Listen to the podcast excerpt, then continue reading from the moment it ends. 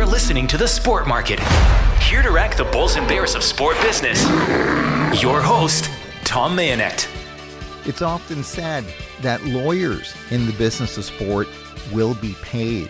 And there's a lot of time where lawyers are getting more on a per capita basis of the share of whatever is being transacted than anybody else in the deal. But this past week, not just lawyers were getting paid, but accountants were getting paid.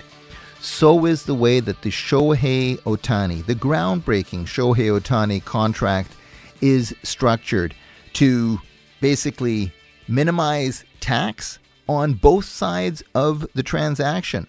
Minimize the immediate tax being paid by Shohei Ohtani, the uh, the player, the athlete, the seven hundred million dollar man, at least in terms of macro level. A lot of people will suggest it's uh, really 460 million, uh, uh, 500 million uh, in, in, in present value dollars. But the bottom line is the accountants are also trying to allow Ohtani and the Dodgers some wiggle room in terms of the luxury tax, and that's why the heavy deferrals. Uh, I don't, I can't recall any time where deferred salary and accounting structure and practices dominated the aftermath of such a big contractual decision as the one that made Shohei Ohtani decide that he was going to be a Los Angeles Dodger. We're going to get into that on our podium funded by Alpine Credits in just a couple of moments. Uh, we'll also be joined by Rick Horrow, the sport professor, the visiting sport business expert from, from Harvard University. He'll talk Ohtani, as will Rob Longley of the Toronto Sun and the Postmedia Network. We'll start off with our podium. Now, with the top three sports business stories of the week. Here's the Sport Market Podium, funded by Alpine Credits. Own your home and need a loan? Homeowners get approved. Apply now at alpinecredits.ca. For background on the stories, go to thesportmarket.biz. In the bronze medal position, our number three sport business story of the week NFL television numbers continue to shine. NFL continues to be the television juggernaut. It's six Sundays now that Sunday Night Football on NBC south of the border has drawn an average American audience of more than 25 million. 25 million has become the new sort of standard for a good Sunday Night Football showdown. Philadelphia Dallas from last week was 26.3 million average national audience. It peaked at 30 million. Peacock NBC streaming service featured the most streams on a Sunday in NFL history, or at least as long as they've been involved, of course, piggybacking on the overall NBC deal. Those are terrific television numbers indeed. In the silver medal position, our number two sport business story of the week, there is a proliferation, there is a real run on stadium uh, renovation, on stadium construction, on stadium upgrades. Upgrades. Just check out this week alone. The Baltimore Ravens announced $430 million of state funding would be provided to allow upgrade their stadium. OKC Thunder will receive $900 million of government funding to build a new arena in downtown Oklahoma City. And that should keep the Thunder in town until the year 2050. $50 million is the small amount of money that the ownership group of the Thunder has provided, but this is largely a government financed arena. And of course, I believe those should go the way of the dodo bird. Chicago Bears trying to leverage seven cities to get what they want, which of course is a better deal in downtown Chicago. But our gold medal story, as we mentioned off the top, Shohei Ohtani We'll get into that next with Rick Horrow, the sport professor, as we rate and debate the Bulls and Bears of sport business on the Sportsnet radio network. You're listening to the Sport Market. Once again, here's your host, Tom Mayenknecht. Rob Veres owns and operates Burbank Cars in Los Angeles. Uh, he's one of the real leaders of the industry in Southern California. And like a lot of Los Angeles and Cats fans, he was all over Ohtani Watch the last 10 days to two weeks. And he's one of those who thought, what the heck's going on here? This guy might not be signing with the Dodgers. And of course, we all know what happened. It was probably his number one seed from the beginning. But Shohei Ohtani becomes a game changer, not only because of his contract, but because of his impact on sports fans and especially collectors. Rob Veres talked about all the things that Shohei Ohtani brings to the table in terms of impact, both short and long term. Yeah, it's just like the Yankees. That extra, there's just something to it. The fact that he's going to a franchise that has been to the playoffs, I believe, the last 10 out of the um, last 11 years, um, is tremendous. We haven't seen him in the playoffs, which is almost impossible to think about. But we saw what happened in the World Baseball Classic and just how that shot the values of his cards up and just was a Cinderella story for him. But to get into the playoffs, to make a playoff run, um, to do the types of things that that Dodger roster is just was built to win before he got there. Um, to see Shohei winning uh, and, and pitching mean, meaningful games and hitting in meaningful situations is just going to amplify the value of his cards. And um, we can't wait. We we just it's just it's the beauty of the sports card business. It's one of those things where we don't pay for this kind of marketing. It kind of comes to us. So um, that's really really um, exciting. Is it too strong a statement to make that Shohei Ohtani as a Los Angeles Dodger will positively impact the overall health of the hobby, the overall industry, not just Dodgers merchandising and, and, and Shohei Ohtani Dodgers cards? Yeah, I think this is going to take the casual baseball fan to the next level because you're going to want to get online. What did Ohtani do last night? It's. I think it's going to be with him unlike any other baseball player we've ever seen, is going to be what did Ohtani do last night? Um, did he pitch? Did he hit? We know he's not pitching next year, um, but it's it, it it doesn't seem to matter. Um, I just again, it's going to. There's a lot of casual baseball fans out there, even in LA, that all of a sudden because it's it's a Laker town, you know. Um, but I think it's going to take a lot of casuals and get them to the ballpark if they can afford it. It's going to be crazy. Um, but uh, yeah, I, I, I just can't overstate just how exciting this move is. Not just for the Dodgers, um, not just for baseball, but I think the sports world in general. Um, this is seismic, and um, you know we're just we're just in early stages here. We can't wait for the season to start. Rick Horrow, the sport professor, was on the show earlier this weekend talking about the National Football League and, of course, the tough week that his Dolphins had. Yeah, well, listen, it's uh, we're, I'm trying to get that out of my head heading into the weekend, but uh, it, it's they're still in the lead of the division. Uh, the big deal is the Jets.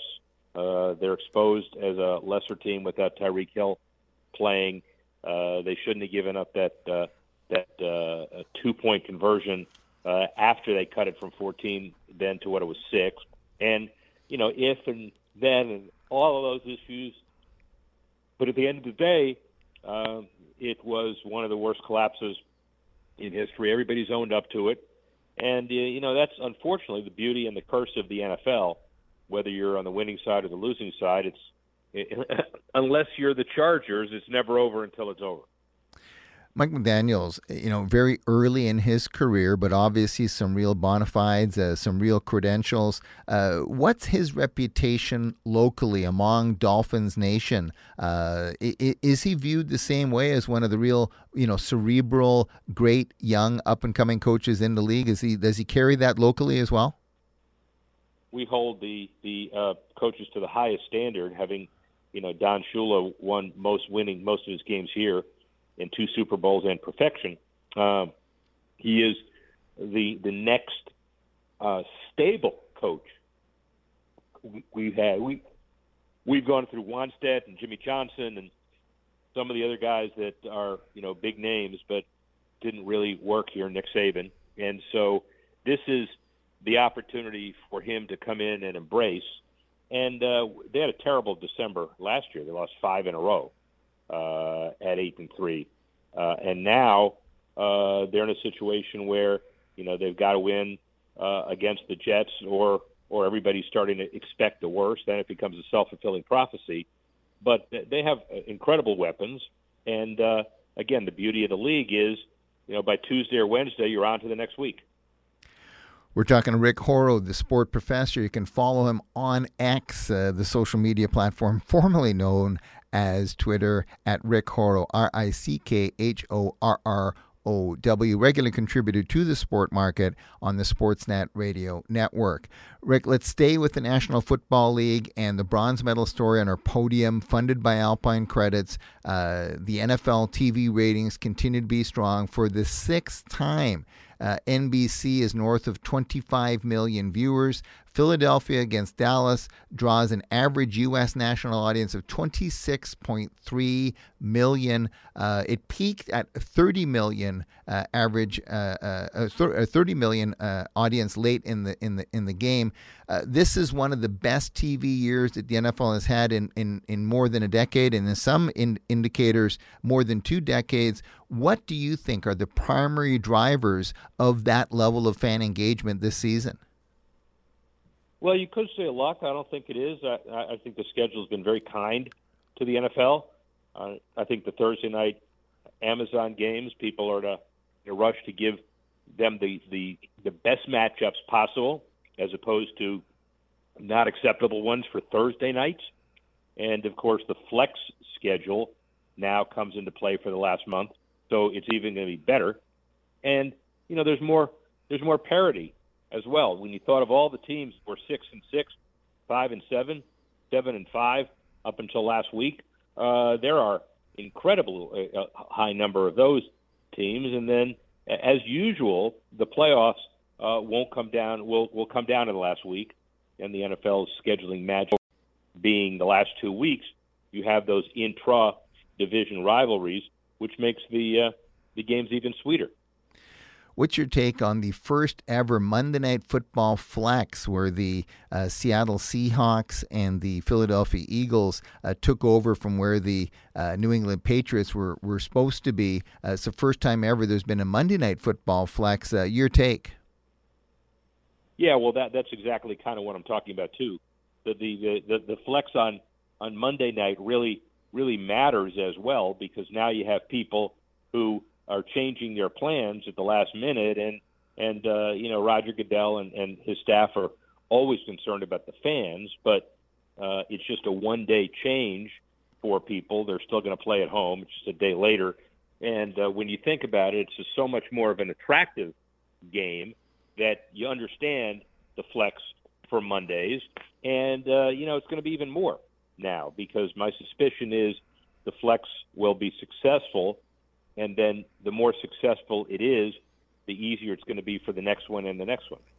That is the sport professor Rick Horrow, visiting sport business expert at Harvard University. We also had Rob Longley of the Toronto Sun on earlier this weekend. Of course, for the Postmedia Network, he is the Toronto Blue Jays writer, and it's been quite the season and quite the off season already for him to be on that beat. He believes the pressure now is on the Jays that if they can't do it by free agency, they get very active in the trade market. I think I think the need is, is still very strong to, to add an impact bat into the lineup, and I think that's why um, Cody Bellinger, um, the the free agent from the Chicago Cubs last year, and prior to that with the Los Angeles Dodgers, I think he would probably be the the prime target at this point. He's a guy that could uh, could slot into the top of the lineup, probably uh, in the top four of manager John Schneider's batting order. Could slot into left field, so now that now the outfield would be complete, and and immediately add some power to that lineup. I mean, obviously, last year's priority was to improve the team defensively. This year, it's it's clearly to, to improve the team offensively. So I think I think that's where that's the direction that they would be headed in terms of, of focus.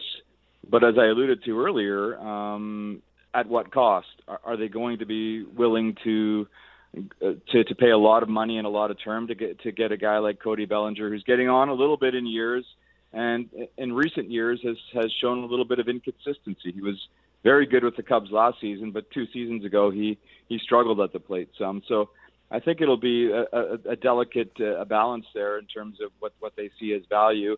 And are they willing to shell out close to 200 million in over six or seven years to to get a player like that? My thought is that, uh, and Ross Atkins uh, alluded to this in at, at the winter meetings in Nashville last week.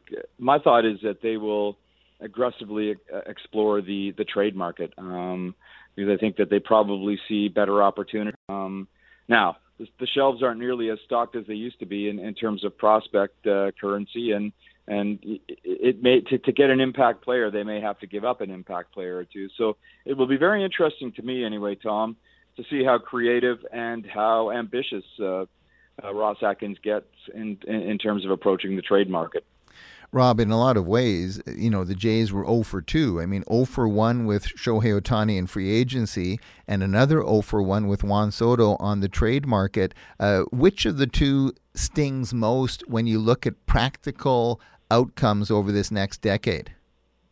Of course, they're both related too, aren't they, Tom? Because they definitely lost out on Soto because the Ohtani thing dragged on for too long, and that allowed the, the New York Yankees to to swoop in and and uh, and grab Soto. Uh, personally, I would think that the bigger L there though would be be Ohtani because um, the, the way the, the the way the the Soto deal was going to always be would be that you'd only be getting him for one year. He becomes a free agent next year, and you know if you're Juan Soto, one of the one of the most dynamic hitters in the game, you're not going to be overly anxious to sign a long-term deal now. You're going to wait to, to, until free agency, especially when we see the way the market is exploding uh, for for those those top shelf players. So I think the biggest L uh, of those two would be would be Ohtani, but um, losing out on both of them was, was a big blow because those were two the two the two clear focuses, as you said, Tom, of the of the Jays' ambitions in the off season.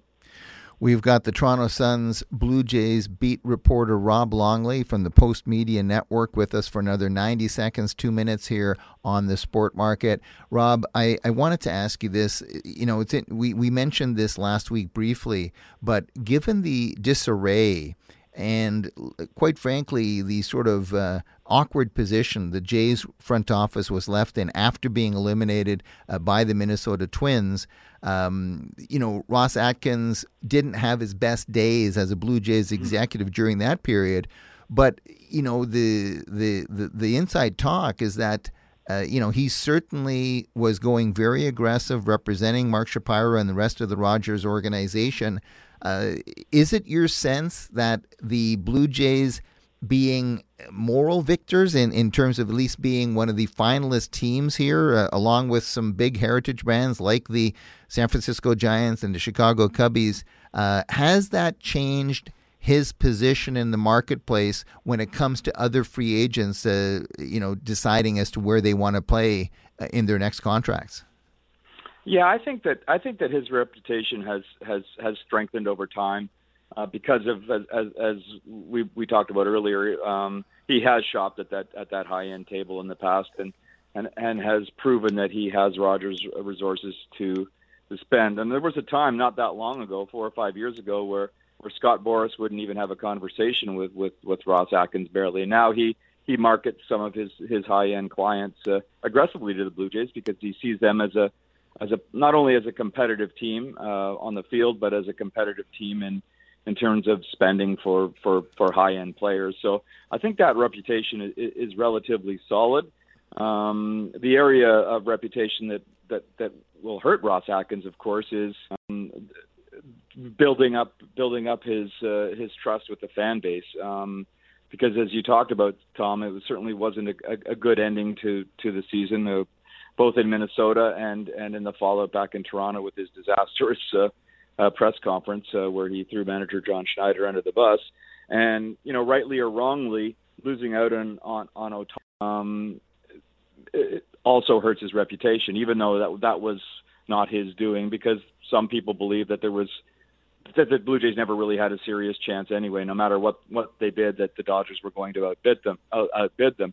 So I think that Ross Atkins right now is in is almost in a no-win situation for the remainder of, of this off season.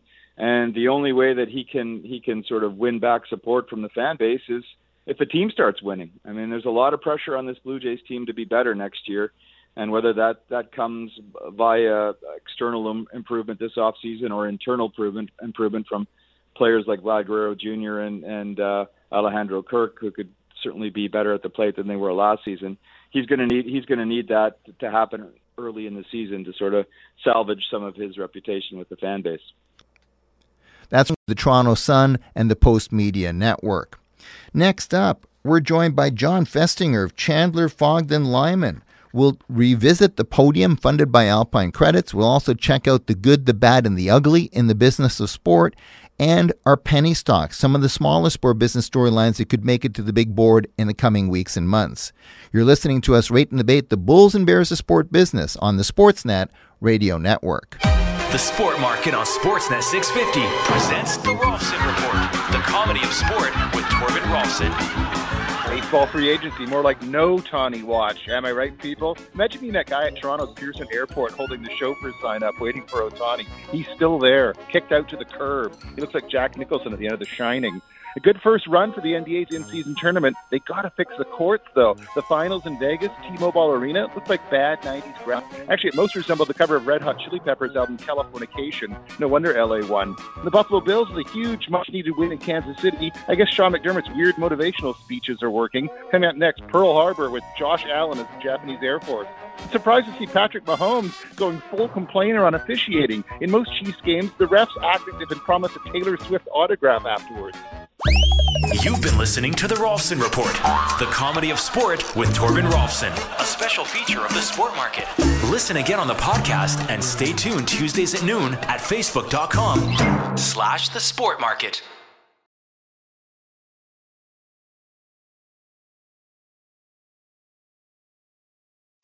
You're listening to The Sport Market on Sportsnet 650. We're going to check in with Jon Festinger of Chandler Fogden Lyman on the good, the bad, and the ugly this week. But before we do so, we're also going to get his take on our top three podium sport business stories of the week on the podium, funded by Alpine Credits. And of course, no bigger story than Shohei Ohtani becoming a Los Angeles Dodger in the silver medal position. Stadium and state financing a lit, little bit hog wild south of the border. And it's such an interesting dichotomy because, in general, you think of the United States as being small government, not this kind of funding compared to Canada.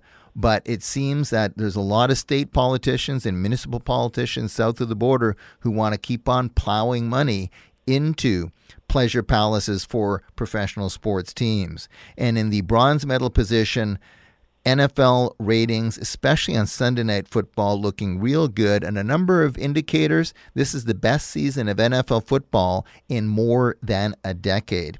John, let's start with the NFL. Uh, for six Sunday nights this year, NBC has drawn an average U.S. audience of more than 25 million Americans. This week, Philadelphia, Dallas. It was a romp by the Cowboys, but despite the romp, 26.3 million was the average national audience. It also, thanks to Peacock, was the most streamed NFL game ever on a Sunday. Uh, it just seems that the juggernaut's continuing. Well, you know, momentum is an interesting thing. You talk about the rich getting richer and all sorts of endeavors of society, but nowhere is that more true than when it comes to the NFL and sports. Uh, they just capitalize effectively on their own momentum and just get bigger and bigger through it. Social media has helped them enormously um, because it's just generated their message into all the corners that they couldn't get to before just merely with broadcasting. So it, it really is a juggernaut. And it's a juggernaut that's based on appointment television. I mean, everything about the so structured uh, to basically condition fans to know when they're going to get their football. Of course, most of the games held on any given Sunday, but then you've got the Sunday night football prime time, the Monday night football prime time, the Thursday night football prime time. Of course, now towards the end of the season, uh, you're getting some flex Monday night football and you're getting some Saturday uh, games as well. Uh, it is interesting. You look at the NFL and what they did with Monday Night Football, going with the two games, you know, directly conflicting against one another. that's the first time they've ever done that, and I would question. I could understand if it was more of a, a typical double header, but programming two games in big markets like that side by side, uh, that was out of character for me in terms of the NFL, and and again how consistently structured they are. You know, I'm going to beg to differ. I, I and and I'm going to suggest that uh, this wasn't particularly well executed. But I want you to go back to the pattern of the NFL. You remember when Monday Night Football was a huge break? It was, you know, something brand new, unheard of. Could that possibly work? Well, the NFL is now getting to the point where they're going to be dominating every night of the week almost. And and I think that's their ultimate goal. I think their ultimate goal is to keep expanding so as to never lose their domination. So this might not have worked this Monday night, but I think they'll keep trying, and they'll keep trying to have more parallel games, and not just on Sundays. And and and again, what I'll what I'll say is that I completely support beginning of the year a doubleheader to sort of mark the occasion, and then at the end of the year, or at least in the stretch run, a doubleheader. I'm still not convinced that going head to head is their best bet. It certainly isn't in terms of aggregate television uh, aggregate television numbers. But you know, back to your point, that's the more important point. We're now Sunday night, Monday night, and Thursday night. How many years before we're into Tuesday night football? I'm not sure how many more nights, but they're definitely going to get to Tuesday, and uh, you might see them push for Wednesday. They're not going to touch Friday and Saturday on a regular basis because of antitrust exemption, but we could have football five nights a week in prime time. And I am utterly convinced that that's the NFL's goal. They're not going to stop because the strategy has been working.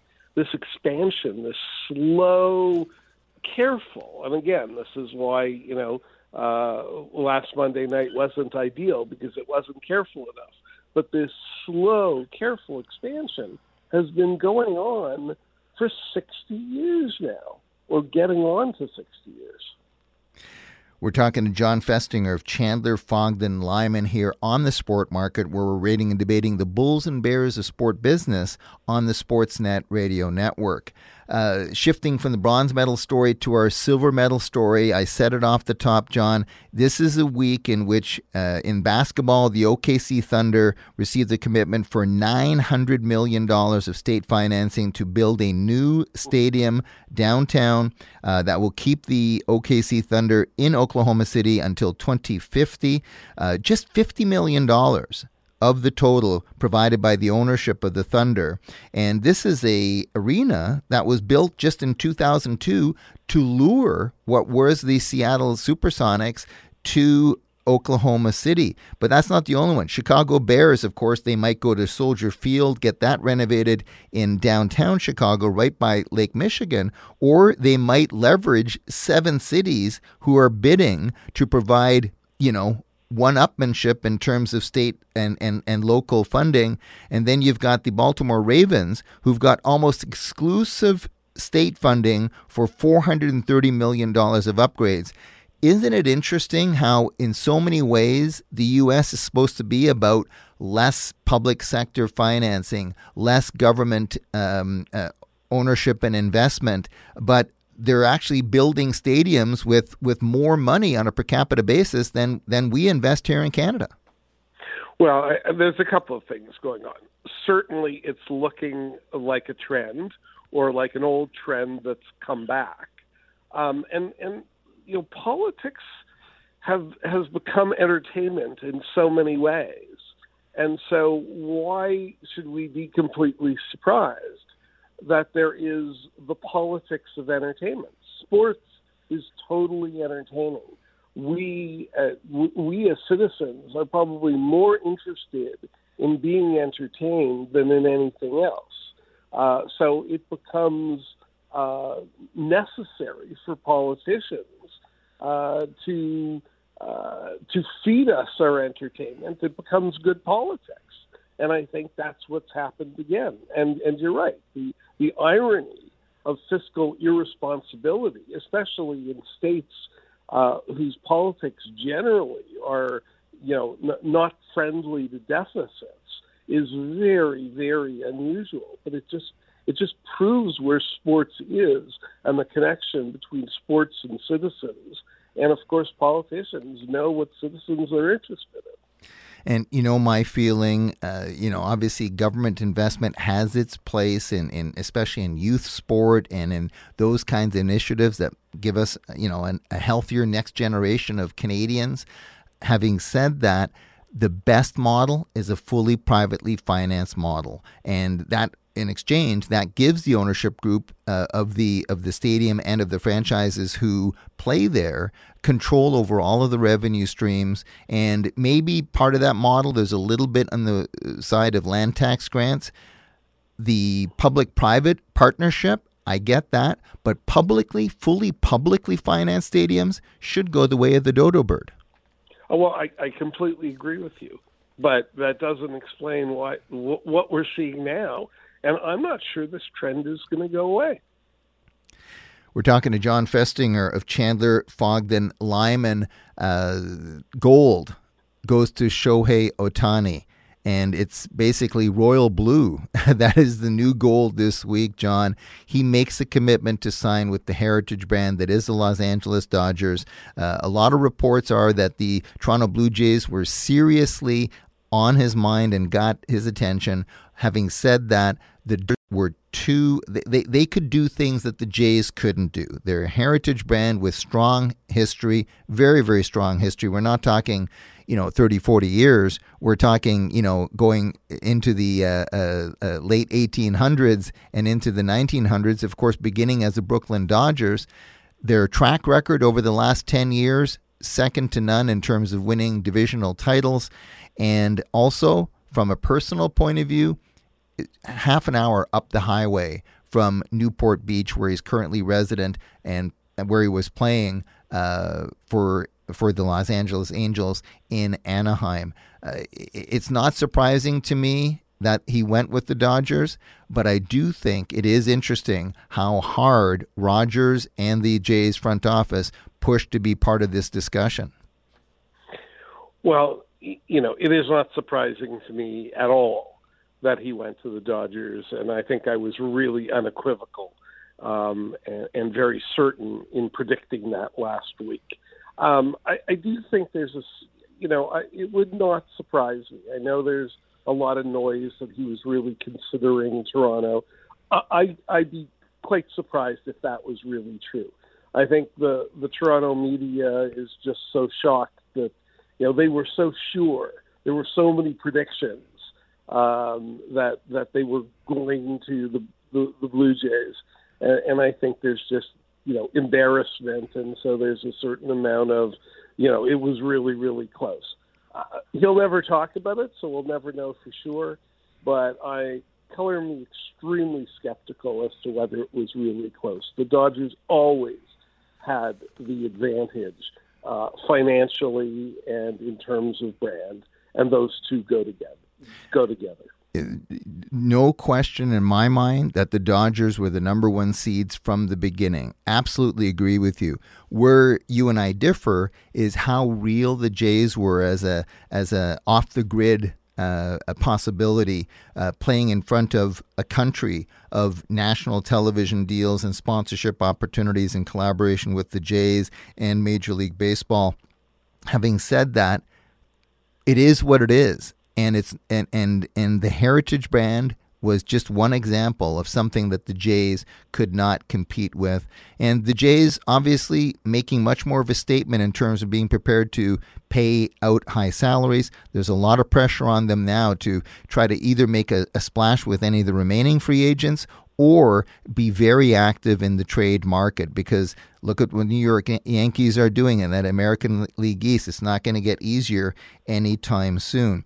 Uh, we'll also uh, make the note of where this goes in terms of setting the stage for more tax deferrals uh, and and salary deferrals like we see here. Uh, it's off the charts. He's being paid 700 million in total but the way the contract is structured of course and everybody is, has seen this throughout the course of the week $2 million a year for the 10 years of his playing contract, and then he gets 10 years at $68 million uh, after the contract term is over. It's real risk on behalf of Shohei Ohtani. I believe he can cover that risk and, and, and make an acceptable risk given all of his sponsorship revenue that he's going to make as a Los Angeles Dodger. But uh, you you you look at the fact that inflation is what it is. Who knows what the value of dollars will be in 2034 and and and, and 2043? You know what? I I I, I get the theoretical risk, but he he's forcing himself uh, to work really hard during his career, uh, get a lot of sponsorship dollars, and basically he's got the world's greatest pension set up. So um, you know we'll see if ultimately um, he he could have made more by getting the money more up front and and investing it. But in going the way he did, he's also created enormous flexibility for the Dodgers uh, to put together championship winning teams while actively playing. And of course, that's going to reflect back onto his sponsorship revenue.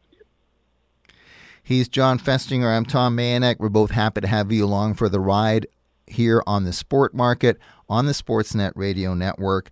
We're going to continue to rate and debate the Bulls and Bears of sport business. We're going to pivot from the podium funded by Alpine Credits to the good, the bad, and the ugly, and we'll leave you with some penny stocks, some of the smaller sport business storylines that could make it to the big board in the coming weeks and months. You're listening to The Sport Market on the Sportsnet Radio Network. Now, more of the sport market, rating and debating the Bulls and Bears of sports business. The week that was, gold on the podium funded by Alpine Credits goes to Shohei Ohtani. And of course, his agency CAA and his agent Nez Balelo, they obviously knew what they were doing. Very creative and very interesting for both parties that they're putting forward the contract as it's been structured. Stadium financing south of the border, a lot of money being invested in stadiums, uh, both construction projects and renovations throughout the United States, and the NFL television juggernaut continues. Six Sunday night football games have been aired to audiences of north of 25 million, average national audience of Americans, 26.3 million of last week's Philadelphia Dallas showdown. And that was also a breakthrough on the streaming side of things. It's the most streamed NFL football game on a Sunday, and that was to the benefit of Peacock. We'll shift gears with Jon Festinger of, of Chandler Fogden Lyman on the good, the bad, and the ugly, and we'll uh, tackle this very quickly, Jon. Uh, when it comes to the good, NFL will be in Sao Paulo. That is the news announced this week for an game. Uh, they'll play at the uh, Corinthians Arena in Sao Paulo. Uh, they hosted six 2014 FIFA World Cup uh, matches. Brazil, in terms of population, is the third largest NFL market behind only the United States and Mexico on a per capita basis. United uh, Canada is right there with the U.S. in terms of NFL uh, consumption. But you've got even more than that, Jon. There's talk that the NFL Board of Governors and the Commissioner's Office are looking at a scenario where every team in the NFL would play one international game every four years. They're taking their global marketing to the next level. You know, this this is classic incrementalism of the NFL. You know, they don't make mistakes because they do it slowly, but they execute. And they they want nothing but world domination and domination of the media landscape. They're they're playing pardon you know, pardon the pun, they're playing for nothing less. Um, this is this is you know this is good practice. This is best practice, in fact. And I really like staying you know in in the Americas, going to South America, expanding that way, keeping time zones um, consistent. Um, this is going to work. In the category of bad, NHL officiating, and how many times have we said it in terms of not only how inconsistent the officiating is, but how inconsistent the athlete safety, the player safety department is under George Parros? I cannot wait for AI enabled skating robots to get rid of the flesh and blood referees that we have now because they'll do a much, much better job. And in the category of ugly, uh, a great piece by Mark Spector interviewing Edmonton Oilers Zach Hyman, of course, who grew up in Toronto. Uh, his uh, his school and I believe synagogue had bomb threats this week. Zach Hyman opened up on that front.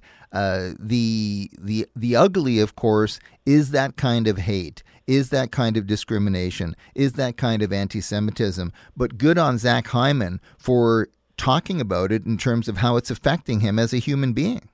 Well, people have to talk about it, have to talk about the ugly, have to talk about the wrong, have to talk about the inhumane. Um, that that's how we learn. That's how we improve. That's how we shut down things that shouldn't be done, shouldn't be said, um, and and and that are evil. Um, so good for for for Zach speaking out in our penny stocks, some of the smaller sport business storylines that could make it to the big board in the coming weeks and months. You've got Strategic Sports Group that has been set up with investors such as Fenway Sports, Steve Cohen, owner of the New York Mets, Arthur Blank, owner of the Atlanta Falcons and uh, of the NFL and Atlanta uh, FC, Atlanta United FC of Major League Soccer, Tom Ricketts of the Cubbies, Wes Grousbeck, uh, uh, Mark Ant- Attanasio, and more. It's going to be very interesting as a penny stock, Jon, where this goes in terms of PGA Tour funding and what kind of deal if any, winds up getting agreed to with the um, uh, uh, LIV Golf Series because that was supposed to have, you know, been consummated in advance of a December 31st deadline. Uh, we're, um, uh, you know, just over a week out from that, and they're nowhere near what looks like a deal. No, they, they, they aren't close. But, you know, the list of investors that you mentioned – that is one of the more impressive so who's who uh, that that I've heard, and and these are these are the the owners and investors you want. These aren't like the the the the ones who are narcissistic and are you know always attracting attention to themselves. This is a really really solid group, so I certainly would have faith. He's Jon Festinger of Chandler, Fogden, Lyman. Thanks so much for all of that, Jon, and thanks to all of you for listening uh, to these national hours of the sport market. We'll close out the hour with a lighter side take on the business of sport. The Sport Market on Sportsnet 650 presents the Rolfson Report, the comedy of sport Way to Monday night, in New York for QB Tommy DeVito, game-winning drive against the Packers. In the late in the fourth quarter of that game, despite years of us being told it's impossible, the ground caused a fumble. It might have been Jimmy Hoffa rolling over. New York, New York, DeVito and Zach Wilson were the NFC and AFC Players of the Week. What would have been the odds on that a month ago? Somewhere between off the books and infinity. Embarrassing Sunday night football game fashion wise. Only the Eagles helmet salvaged any dignity on the evening. The Cowboys at home should be ashamed of themselves. White slacks after November 1st are a big no no, unless you, you know, live in Miami or San Diego. The Chargers should move back to San Diego, but they wouldn't be allowed in. They deployed Border Patrol to the north. The OC is now a DMZ. And Sao Paulo, Brazil will host an NFL regular season game next season. Cardinals and Panthers monokini are already flying off the shelves. You've been listening to The Rolfson Report, the comedy of sport with Torben Rolfson, a special feature of the sport market. Listen again on the podcast and stay tuned Tuesdays at noon at facebook.com slash the sport market.